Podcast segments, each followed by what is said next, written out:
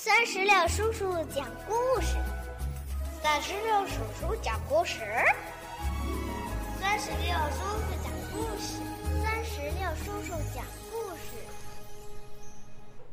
Hello，亲爱的三年级的小朋友，你们好吗？我是酸石榴叔叔，又到了酸石榴叔叔和你一起朗读课文的时间了。今天我们来一起朗读三年级课文《陶罐》。和铁罐，你准备好了吗？三年级课文《陶罐和铁罐》。国王的橱柜里有两个罐子，一个是陶的，一个是铁的。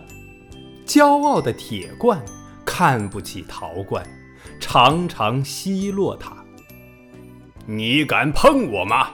陶罐子，铁罐傲慢地问：“不敢。”铁罐兄弟，陶罐谦虚地回答：“哈哈，我就知道你不敢，懦弱的东西。”铁罐说，带着更加轻蔑的神气：“我确实不敢碰你，但并不是懦弱。”陶罐争辩说。我们生来就是盛东西的，并不是来互相碰撞的。说到盛东西，我也不见得就比你差。再说，住嘴！铁罐恼怒了，你怎么敢和我相提并论？你等着吧，要不了几天，你就会破成碎片。我却永远在这里，什么也不怕。何必这样说呢？陶罐说：“我们还是和睦相处吧，有什么可吵的呢？”和你在一起，我感到羞耻。你算什么东西？铁罐说：“走着瞧吧，总有一天我要把你碰成碎片。”陶罐不再理会铁罐。时间在流逝，世界上发生了许多事情，王朝覆灭了，宫殿倒塌了，两个罐子遗落在荒凉的废墟上，上面覆盖了厚厚的尘土。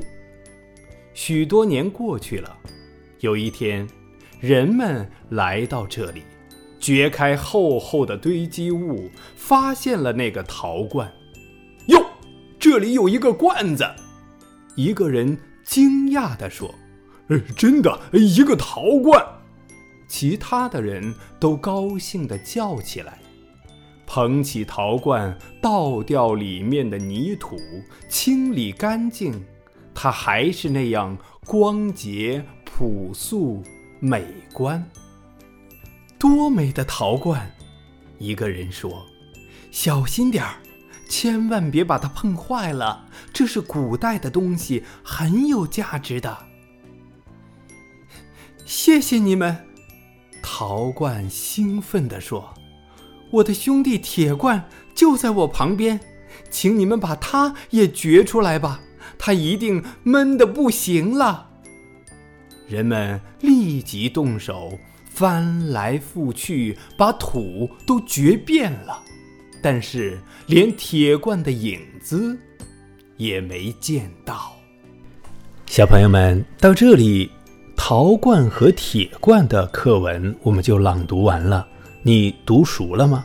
最后啊，酸石榴叔叔也想问你一下：从这个故事当中，你学到了什么道理呢？